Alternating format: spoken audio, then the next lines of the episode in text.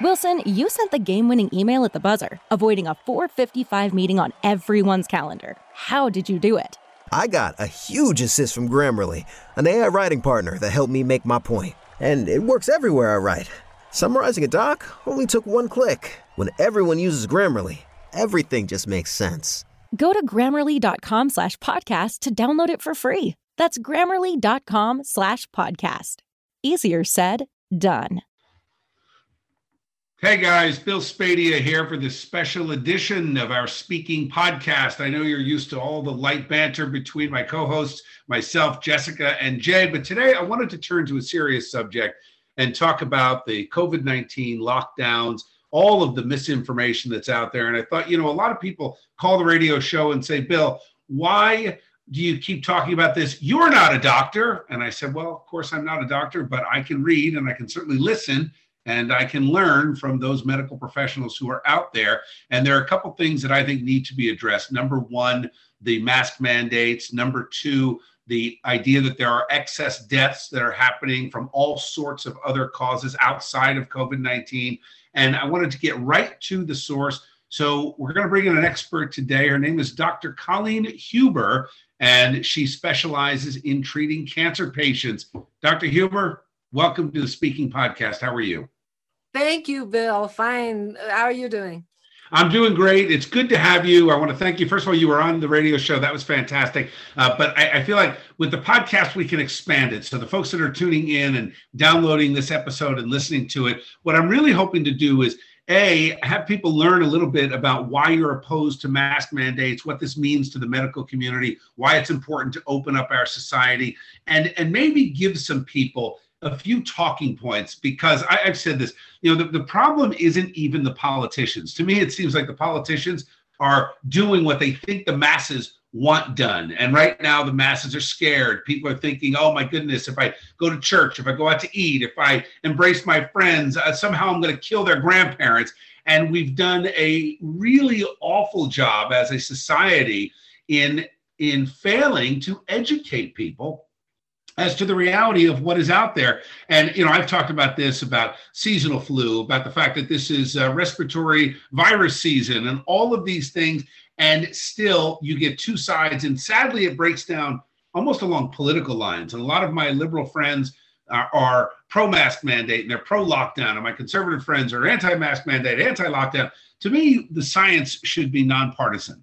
And so let's start with the masks. Why are the mask mandates dangerous? Well, there are so many problems with mask mandates. One is I, I have to touch on the political just a tad. Uh, sure. Uh, you know, I have family members who fought in World War II. Uh, you know, a recent survey showed 60% of Americans don't even know who we fought against in World War II. Okay, but uh, we fought against the Nazis. And uh, what was the main lesson that we should have learned from World War II is that medical experimentation must not be done on individuals. So, as a result of the Nuremberg trials, we have the Nuremberg Code, which uh, said you do not uh, experiment on individuals and that, you know, people have the right to life, liberty, security of person. That's enshrined in the Universal Declaration of Human Rights. I mean, um, informed consent is United States law that uh, we can't force a medical procedure on somebody who has not agreed to it. So uh, mandates uh, are uh, mandates are, you know, I think a violation of Article 9, 10, and 14, at least of the US Constitution. However, I'm not an attorney and you didn't bring me on to talk about law. Mm, so uh, that that's a a problem to begin with. And then a quasi political, quasi medical problem is according to the US FDA definition of a medical device, we actually looked at that definition and it includes a device intended for the prevention of disease. And that seems to be what masks are intended for, that people want to wear them because they think somehow that will diminish or decrease numbers of COVID 19 affected people. But, um, you know, if that's a medical device, who is prescribing it for you? And that person who's prescribing it for you, did they have a license to practice medicine? And did you have the benefit of a medical consult prior to that prescription? Okay, so there's a lot of problems with mandates from that perspective. But then there's a whole slew of problems from a medical perspective. Let's talk about that. Let's talk about the medical perspective when it comes to uh, do they help? I, I've talked about this and I've read many articles about the fact that let's talk about whether they're surgical masks, uh, which are intended to block large droplets from getting in or out if somebody sneezes or there's blood spattering on the operating table. I mean, that certainly makes sense to most people. Um, but the idea that the virus itself, the coronavirus, uh, influenza, these vi- these respiratory airborne viruses are too small to be trapped or blocked by the mesh um, uh, workings, the gauze or whatever it is that makes up these masks, whether it's cloth or um, or a surgical mask. Yes, that is correct. And in fact, there was a Duke University study recently that showed that the larger respiratory droplets that would normally fall very close in front of an unmasked person are actually broken up by the mesh of a mask into smaller aerosol.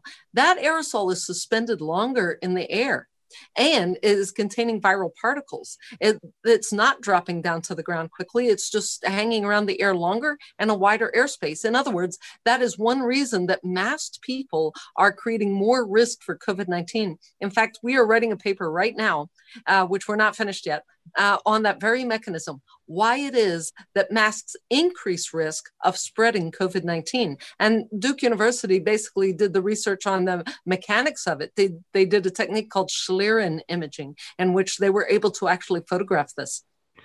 So what, what do you say to the person, and we've got friends, I, I know, I'm sure you do too, uh, they're scared to death. They say, you know, if, if a, wearing a mask could save one life, why wouldn't you just do it? Right. Well, the thing is, um, I mean, has it saved any lives? We also looked at population studies, and uh, among big populations, lives have not been saved by mask wearings. You you may be familiar with all the charts that have examined various states in the United States. After a mask mandate was started, cases started to rise. We see this pattern over and over throughout the United States and many countries around the world. Now, my research team did a study of 25 countries. We took our data from the Council of Foreign Relations. They had studied these countries in July and they asked the citizens of those countries a question Have you worn a mask all the time when outside the home in the last seven days? Singapore had the highest at 93%, Finland and Denmark had the lowest at 1%. And it turned out that uh, when we looked at those countries later, there were the fewest COVID cases in the countries that had the least masks. In other words, more masks, more COVID.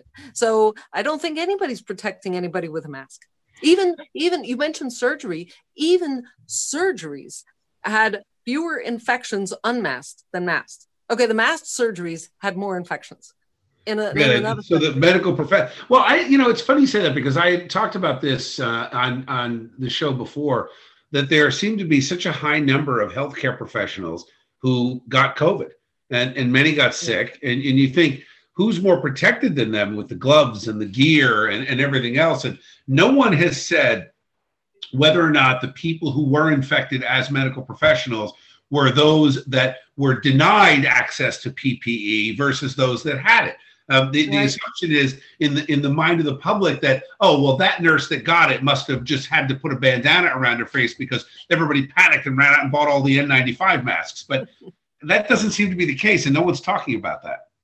Right. Yeah, that's so true. Well, I'm a medical professional. I can tell you, uh, I certainly don't put on the, the whole NASA suit to uh, go out and meet a patient. I just make sure I take zinc. You know, zinc and green tea will work as well as zinc and hydroxychloroquine, according to other research that I've looked at.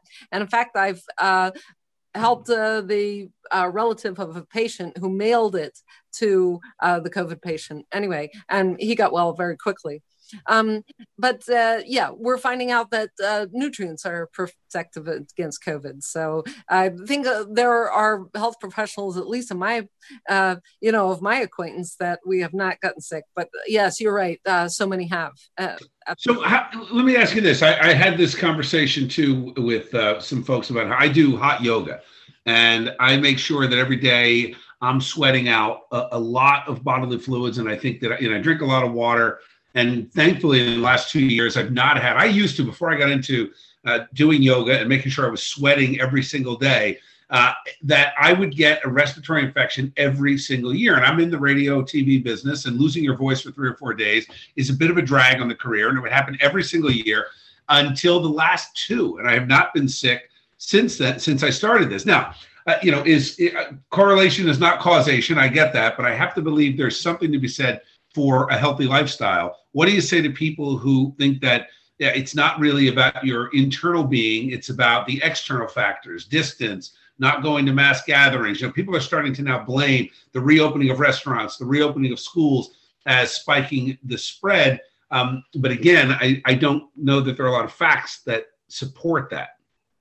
I also agree with you. There are not facts to support that. In fact, one of the top immunologists in the world, Beda Stadler, um, I believe he's from Switzerland. Anyway, um, he says it is the quote crowning of stupidity to imagine that you're going to get COVID from a non symptomatic person. In other words, immunologists and epidemiologists and virologists all over the world know this that respiratory infections are not transmitted from asymptomatic people. In other words, we are not all disease vectors just waiting to give each other uh, infections. We are not so unclean as, uh, you know, the the mass fascists would have it. I call them mass fascists simply because, uh, sorry to return to World War II, but you know, uh, I mean, one of the um, horrible strategies that Hitler used against Jews was, oh, they're dirty, they're unclean, they must be segregated in a ghetto, you know, stay away from them, and uh, they have lice, etc., etc. Uh, none of which was true, of course, but I mean, you know, that was that was the technique for oppressing them. Now, this same exact uh, technique is being used against all of us. We're all supposedly unclean, you know. Uh, we need to be masked to contain ourselves because we're going to give somebody else a disease. No, if you if you are asymptomatic, I don't worry about you uh, being in the middle of an incubation period. Incubation period for coronavirus typically about three days. That is when you're feeling sick. Sure, that could be when you transmit it. But if you do not have any uh, symptoms, that doesn't mean you're an asymptomatic disease person. No, that just means you're a healthy person like almost all the rest of us. And if you do get it, you still have that 99.9% uh, survival rate. What do you say about the numbers? Let's turn to some of the the uh, the, the so-called excess death numbers. Um, flu numbers. If you look at the CDC reports, uh, I looked at flu, pneumonia, and COVID. As of November, there were more pneumonia deaths than COVID deaths by a few thousand, and flu deaths have almost dropped to nothing. I think the last report had 6,000, 6,600 uh, flu deaths. Um, and, and if you listen to the politicians in Australia, they'll say, well, sure, we've wiped out flu because we're socially distant, we're wearing masks, we're following protocols. Uh, what do you say to that? Are they just moving numbers around?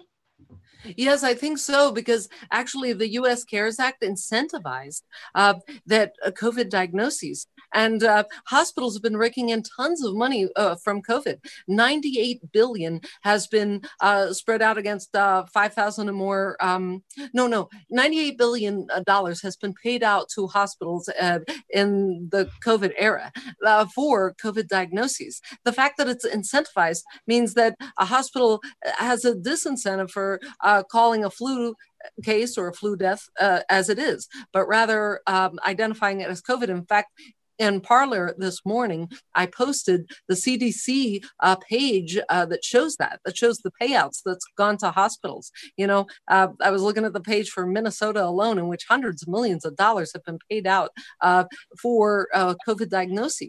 So when you create a differential, like, uh, you know, Medicare is only paying 5000 for a flu case, but they pay 13000 for a COVID case. And then if the hospital can't treat their usual stroke, heart disease, cancer patients, um, you know, if that's being postponed, then the hospital with its high overhead is being cash strapped enough that they say, hmm, we'll take the 13,000 payout instead of 5,000 payout. So therefore it's COVID.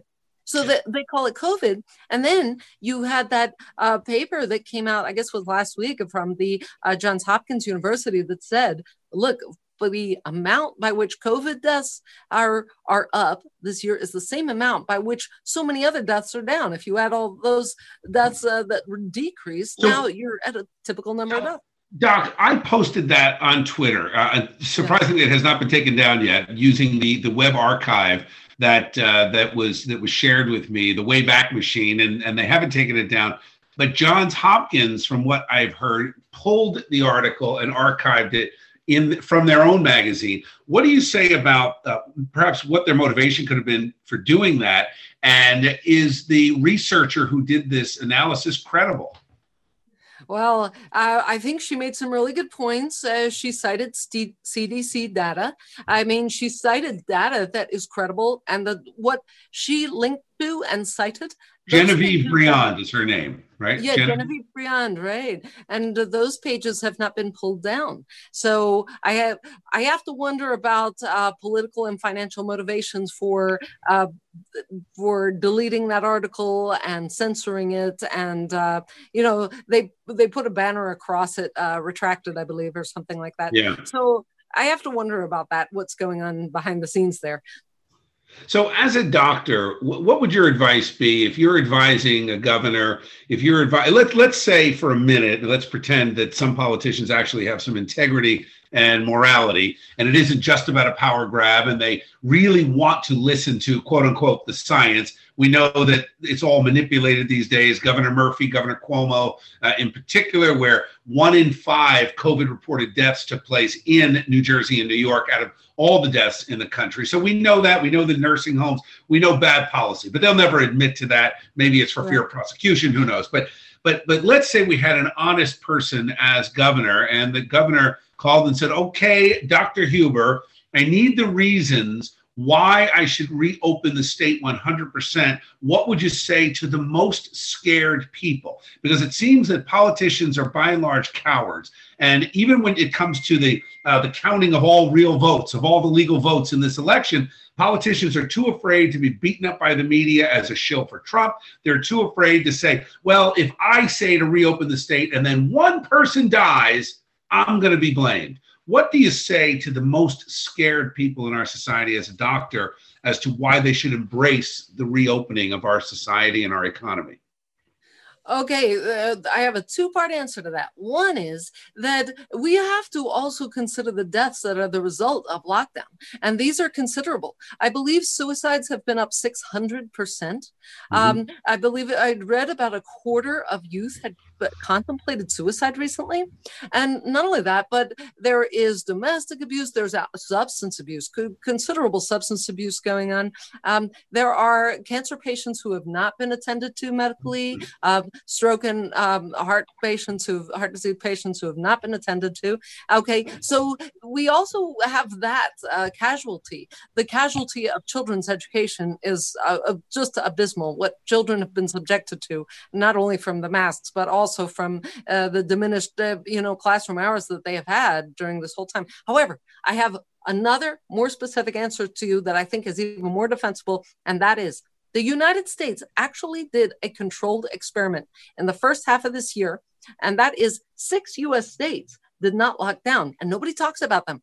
Arkansas, Iowa, Nebraska, North Dakota, South Dakota, and Wyoming. Now you might say, well, they're sparsely populated. Ah, yes, but so are their neighbors. Their immediate neighbors are approximately as sparsely populated. So, hmm. what I did was I looked at the six US states that did not lock down and I compared them with their immediate neighbors. It turns out that there were fewer deaths in the states that did not lock down. In other words, the neighboring states that did lock down had more total deaths. And the reason I looked at total deaths is because, you know, the PCR test is very flawed, as you know and and what is called a covid death but might really be a flu death that is also not so reliable so we have to look at total deaths the total deaths in the neighboring lockdown states exceeded the death in the free states that data is there it's permanent it's on um, primarydoctor.org uh, public health pages lockdowns failed to reduce deaths so that's a publication you read with your. I'll share that. I'll share that on Twitter.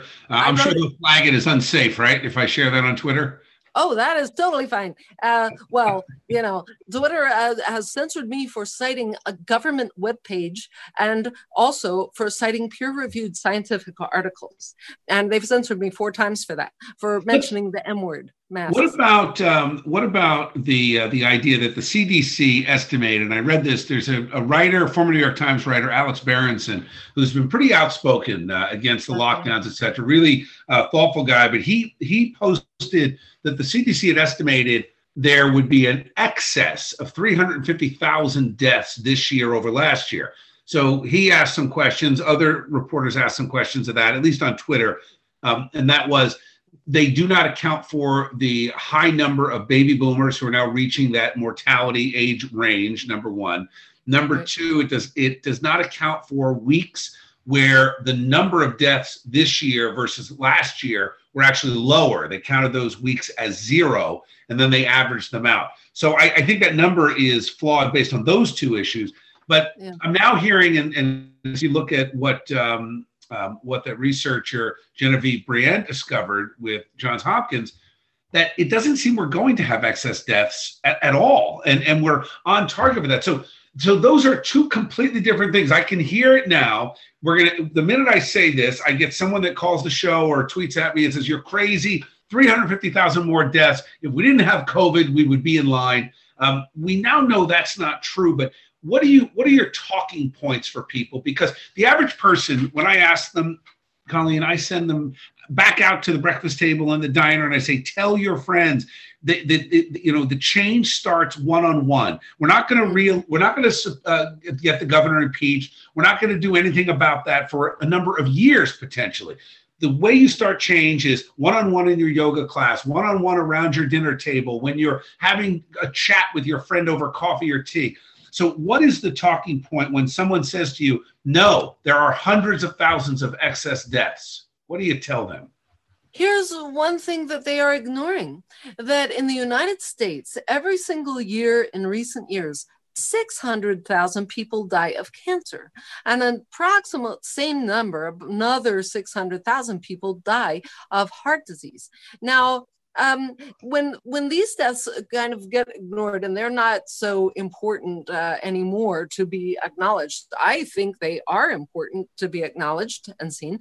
Um, and then we're only looking at what we call COVID deaths. Okay, here's a way you can approach them. Here's another thing you can do. Say, well, if COVID is such a, a horrible killer that's killing so many people, can you name even one famous person who has definitely died of COVID? And then, so they often say, well, that was be Herman Cain. However, right. what they're failing to acknowledge is, didn't he have stage four colon cancer? Right. Okay. So, uh, you know, that was the famous person they reached for. There's another thing that they really ought to consider. The average age of death during the so called Spanish flu was 28. The average life expectancy in the US is about 78. But the average COVID 19 death is somewhere, uh, depending on what you read, uh, between 79 and 82. So, uh, if that's the average COVID death, then I think they're not acknowledging uh, the people who are younger than uh, than age 78 surviving uh, this disease very easily, and the fact that the people who are over that age who are dying of COVID tend to have an average of uh, the last I read it was an average of three comorbidities. And then when you've got the financial incentive. From the CDC, 2.6 comorbidities. And, and the Thank comorbidities you. listed as cancer, heart disease, not like they had a cold in the last week. Um, right. what, let's talk quickly about the PCR test. I am um, my my uh, management team in in our, our, at our station. They they cringe every time I talk about cycles because I, I I've said I try to explain the PCR test, and I'm sure you can do a better job. But here's how I explain it that it is done based on cycles, which analyze the data, whatever they're pulling out of your body. The fewer cycles that they use to detect the virus, the more virus you have. The more cycles they use to detect the virus, the less virus you have. And once you get past 15, 20, 25 cycles, the test becomes unreliable and could be picking up whether you had a cold in the past week, whether you have some trace of the virus, which well, the viral protein, which has no bearing on whether you are sick or whether you can spread it. And for some reason, the FDA has put in a 40 cycle test, which even according to the, the guy that won the Nobel Prize for inventing the PCR test, said my test is being completely misused. So yeah. I, I explain it this way that if you took a pass fail test in school versus a graded test, a graded test, you could score a 60, a 60 out of 100 and pass. You could also score a 100 out of 100. Now, those two students are very different, the 60 and the 100. But this COVID test is being used as pass fail, and it's not accounting for whether or not you scored a 60 or a 100. And I feel like that kind of explains it, but maybe you can enhance my explanation so people understand it a little better. Oh, I agree with you 100%. In fact, uh, if you consider this PCR test, that is really the crux of the matter. When people say, oh, I'm going to go get tested for COVID, did they get tested for COVID? Let's look at what are we calling the COVID test. What we're calling the COVID test is PCR, polymerase chain reaction, which is actually a manufacturing technique. And as you said, the um, the inventor of the test, Dr. Kary Mullis, said that if you run that cycles beyond 35 or 40, quote, you can find almost anything in anybody, unquote. Okay, what do you mean by that? That uh, it, let's say you only run that test for 20 cycles. That is, you keep repeating and duplicating the RNA that you find, and you run it 20, and you do that 20 times. Okay, almost everybody tests negative.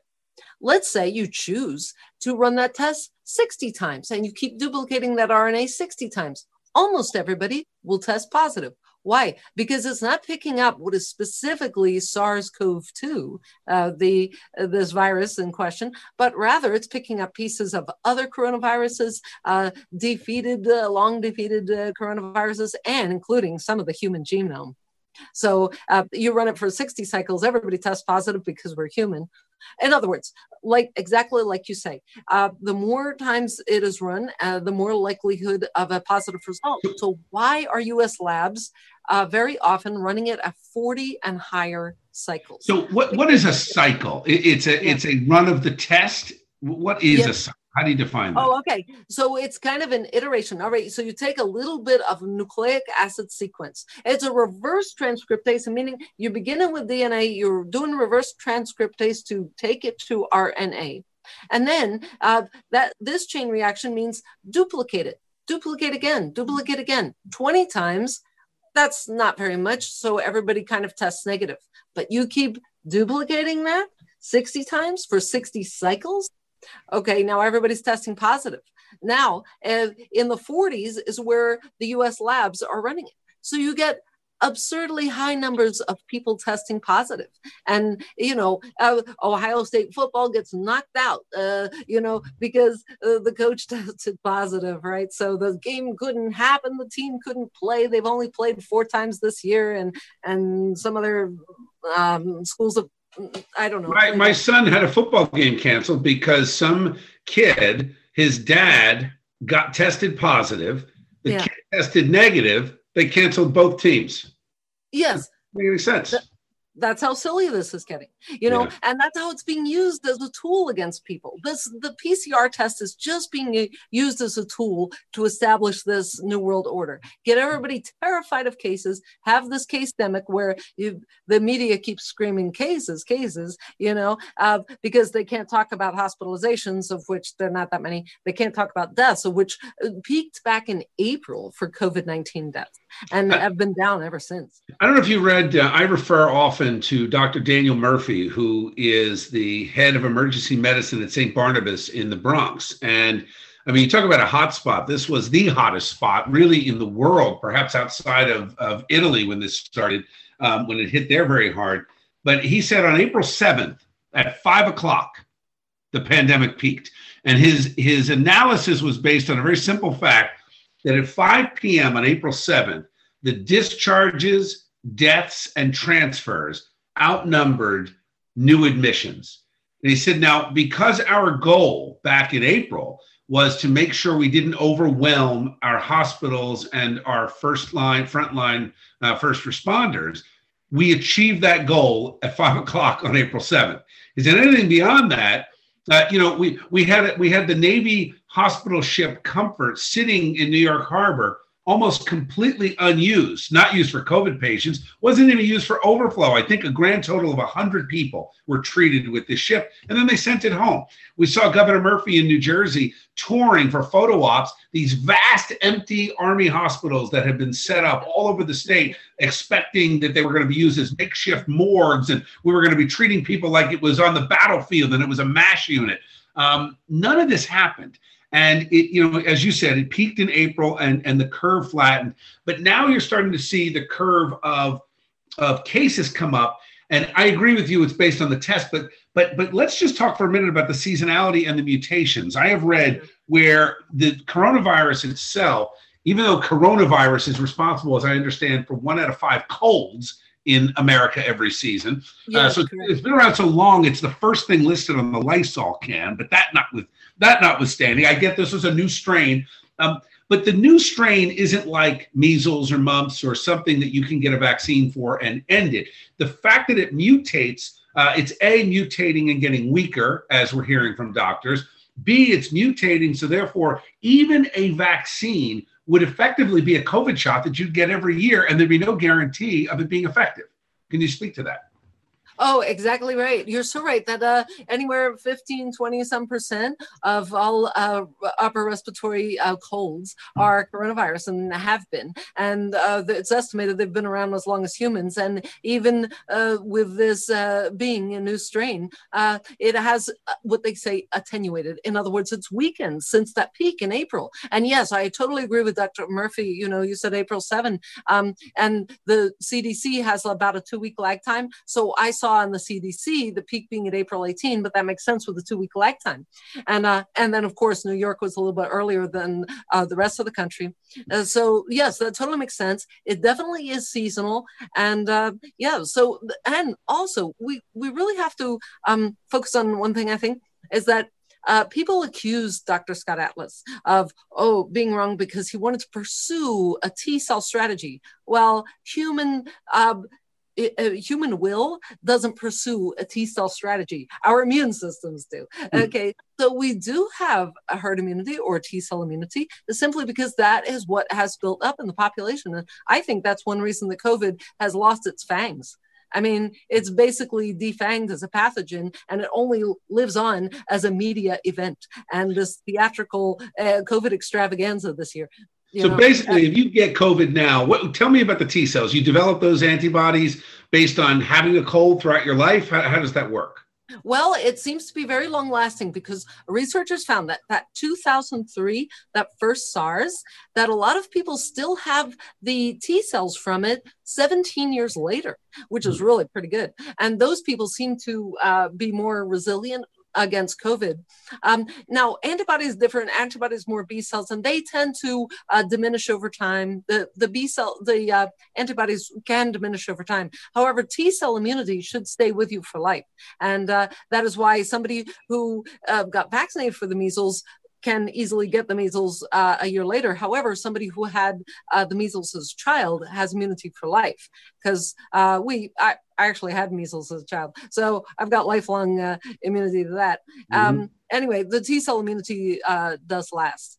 Oh, oh, I wanted to also mention. Uh, um, okay, sorry, I think. Sorry. no, right. go ahead. What did you want to mention? Oh well, it's interesting that um, Africa uh, really has had only a glancing acquaintance with uh, COVID. In other words, uh, Africa was hardly affected by COVID at all. Uh, Why? Well, that's that's another thing. Uh, you were talking about the seasonality, and I was just thinking about it uh, just yesterday, actually. That um, they've basically come through uh, their winter, and right there now is the equivalent of uh, early June because we're in early December, uh, um, mm-hmm. sub-equatorial Africa would be, um, you know, six months apart from that. So mm-hmm. uh, they're the equivalent of our early June. So in other words, they've they've come through it uh, that their first winter with COVID, and they've hardly had any uh, results from it at all. But my personal thought as to why is because malaria is is a very real phenomenon there, and quinine is much more plentiful and so they've been able to uh, hmm. use quinine successfully. I mean, being over the counter in a lot of parts of the world, you know, and I think they've uh, been able to use that successfully, if they even needed it. So your your bottom line, if as I, just back to that last point, um, what uh, where do you see this ending? And as a as a doctor, um, where do you see the danger lying with um, with your patients as as the lockdowns continue? We're seeing really a tale of two countries. You mentioned the six states that didn't lock down, but now you can add to that states that are reopening, reopening fully. I mean, I watched I watched a college football game in Texas where there were fans in the stands. And you like it was it was surreal almost to hear people cheering and not have the piped in cheers of these fake events they're having on the east coast. Um, but florida is reopened tennessee is reopened texas even wisconsin after the governor lost in court. Uh, michigan is starting to reopen it's despite the best efforts of the governor to keep it down. So you're seeing this um, and we hear the term super spreader and all this but but the reality is these large events um, the super spreader label skipped over Black Lives Matter, skipped over Joe Biden rallies, just skipped all that. So, so what is your concern going forward? And and if you can give the audience a little bit of optimism, where's your optimism lie? Uh, will, people come to their senses? Well, optimism. I'm going to have to search a little harder for that answer, uh, only because um, I I don't know. Uh, well, uh, we don't know how the election's going to turn out. I think that may affect uh, what's going to happen. Um, and uh, yeah, I think, okay, look, it all comes down to people resisting. I think it comes down to what you said. You know, you talk to your own friends, you talk to people in your yoga class at the corner diner, you know, and this and that, and you you try to convince people one on one, one at a time. Sooner or later, they will see the masked people are a lot unhealthier than the unmasked people. In other words, those of us without masks, I'm still practicing sports three times a week. You know, we we um, have people at our clinic, and uh, I I do not insist on masks. Why? Because my oath is first do no harm. I asked an attorney, I said, can you defend me on that? I mean, if somebody comes along and says, oh, you must put masks on your patients and everybody else. And he said, I can defend you on that on a heartbeat we are very confident we will we will fight that battle if we have to. Um, that uh, no, I'm not going to wear a mask because uh, my father fought against fascism in World War II, so I will not wear a badge of fascism. I will not go to a store that insists on it. And if they insist on it, I'll say, "Do you need me to leave?" Okay, fine, I'll leave. Mm-hmm. But uh, generally, they don't. Uh, insist on me leaving. I think that over time, people have got to observe that the unmasked people are staying pretty healthy. And the people who are not terrified of other people seem to be uh, actually the most sane. Yeah, well, that does sound like optimism. I'll, I'll tell you, I would love to. Um, uh, for, I would like to revisit this and have you on again. Number one, and and because uh, I'm out of time now, but number two, I'd love to get in touch with your attorney if uh, he or she would be willing to talk about uh, what businesses can look for because I, I, think that's an important part. I get a lot of small businesses that are interested. Can I afford legally to not enforce the masks? I know there were some places in Texas that put signs up saying, uh, we will assume if you're not wearing a mask, you have a medical reason not to wear the mask, and therefore we're not going to have any right to ask you about your medical condition. So therefore, go ahead, do what you're going to do. I think they're on pretty solid legal ground. I haven't heard of any of those places being sued by the maskers. So that said, I'd love to um, uh, at least hear from or, or see a statement or something maybe from your attorney that I can share with the audience. I think that's important. But uh, Dr. Colleen Huber, thank you very much for joining me. We'll uh, we'll certainly have this um, posted and shared, and people uh, can download and subscribe to the Speaking Podcast. Again, every once in a while I stray from the light banter, and I want to have a very serious conversation with some serious minds in and around this country that uh, hopefully will help us move forward as a society. And certainly it's time to reopen this country 100%. Take off the masks, embrace your neighbors, and stop scaring the crap out of these kids thinking that if they're playing with their friends, they're going to kill grandma. It's just not true. Exactly. It's just not true. Oh, Doc. All right. Thank you so much. Great Bill. to talk to you. An honor and a delight to talk to you. Great talking to you. Thanks for taking all this time with me, and uh, we'll certainly be back in touch. You take care. All right. Excellent. Thanks, Doc. Doc, hang on one second. I'm just going to stop recording. For the ones who work hard to ensure their crew can always go the extra mile, and the ones who get in early so everyone can go home on time, there's Grainger, offering professional grade supplies backed by product experts so you can quickly and easily find what you need. Plus, you can count on access to a committed team ready to go the extra mile for you. Call, clickgrainger.com, or just stop by. Grainger, for the ones who get it done.